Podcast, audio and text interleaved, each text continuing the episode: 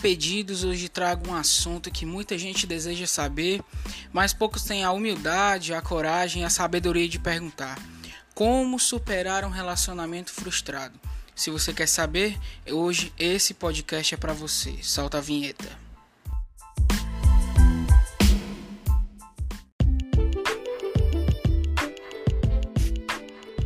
Fala pessoal, me chamo Joatão Almeida, produtor de conteúdo desse podcast.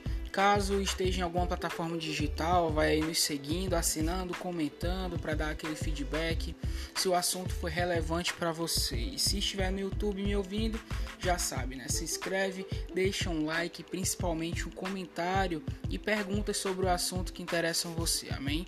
Segue lá no Instagram também, arroba Almeida. E sem mais enrolações, vamos entrar aqui no assunto, certo?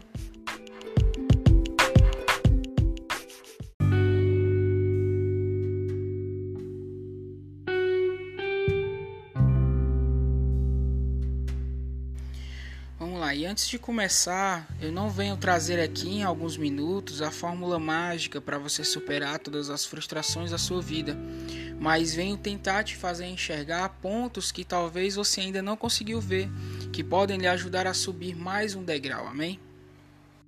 E a própria Bíblia nos conta a história de uma pessoa que teve o relacionamento mais frustrado de todos os tempos, Jesus de Nazaré. A própria palavra nos conta que ele veio para os seus, mas os seus não o receberam. Ele veio para trazer vida, mostrou o caminho que deviam seguir e esses mesmos o crucificaram e nós o crucificamos até hoje. E como exemplo, venho trazer quatro pontos hoje que ele nos ensinou, como ele contornou a situação e transformou o seu relacionamento frustrado em esperança, em testemunho, em graça e em amor. E o primeiro ponto que eu quero tratar é que tudo há um tempo. A palavra fala em Eclesiastes capítulo 3 que há um tempo para chorar e não há quem entenda mais do que ele sobre o tempo do choro.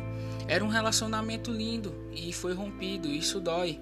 Ele já sentiu isso, que você sente sobre ser traído, sobre ser enganado. Ele veio sentir o mesmo na terra. Chorar não é pecado. A palavra fala que na dor da perca do seu amigo Lázaro, Jesus chorou.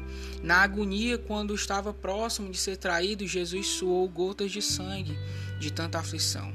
Porém, também há um tempo de parar de chorar. O fim do relacionamento não é o fim da sua vida, nem da sua felicidade. Sabe, a alegria do Senhor é a sua força. Tudo na vida só começa a mudar a partir do momento que você mudar. Não dá para ir para a direita andando sempre olhando para a esquerda. Então, em nome de Jesus, levanta e anda. Tudo começa por um esforço de simplesmente começar. Se você olhar para trás sempre, vai ficar como aconteceu com a mulher de Ló. Você vai virar uma estátua de sal paralisada. Amém? O segundo ponto é passe mais tempo com Deus. Você já parou para pensar que você é tudo aquilo que você dedica tempo? Não dá para dedicar tempo em jogar videogame e ser um pedreiro ou ser um arquiteto dedicando seu tempo tocando guitarra. E da mesma forma é com essa situação, não dá para vencer a frustração dedicando todo o seu dia a se lamentar por ela. Quando dedicamos tempo para algo e principalmente para Deus, nós encontramos involuntariamente um refúgio para nossa dor, para nossa aflição. É isso que o salmista quer dizer quando ele escreveu: Me alegrei quando me disseram, Vamos à casa do Senhor.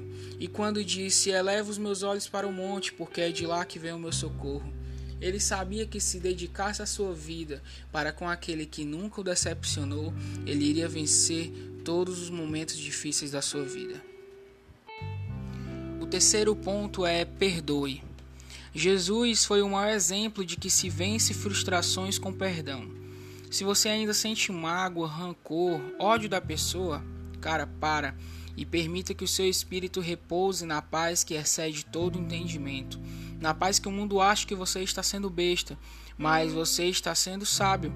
Cara, uma das principais armas que Satanás usa para destruir a sua mente é fazer você achar que tudo que você faz de certo, na verdade, você está sendo trouxa e que tudo isso é em vão. Mas uma coisa eu sei: perdoar é essencial. No momento da morte, o brado de Jesus foi: Deus, perdoa-lhes, porque não sabem o que fazem. No momento da morte, da traição, da frustração, Jesus liberava cura e perdão. Sabe o quão poderoso isso é? Se você machucou alguém, peça perdão a Deus agora e, se possível, até mesmo a pessoa. Se você foi machucado, simplesmente libere o perdão. Não precisa sair postando nada em redes sociais ou se dirigir até a pessoa e dizer: Ei, eu te perdoo. Não, somente libere o perdão para sua alma e seu eu se sentir livres. O quarto e último ponto, e talvez o mais importante, é não se isole. Cara, Jesus fez um plano de ajuda, uma central de ajuda chamada Irmãos na Fé, chamada Igreja, chamada Corpo de Cristo. Pode não ser perfeita, cara, mas a igreja, você aceitando ou não, é o lugar mais próximo do Abba. É lá que você vai encontrar histórias para você seguir exemplos. É lá que você vai conhecer mais de Deus através da cura e de como Deus trabalhou na vida de outras pessoas. E é lá que Deus vai se revelar para você face a face. Deus tem coisas maiores para você. Aquele que começou a boa obra em sua vida é fiel para terminá-la. E cara, eu nunca vi um justo mendigar o pão.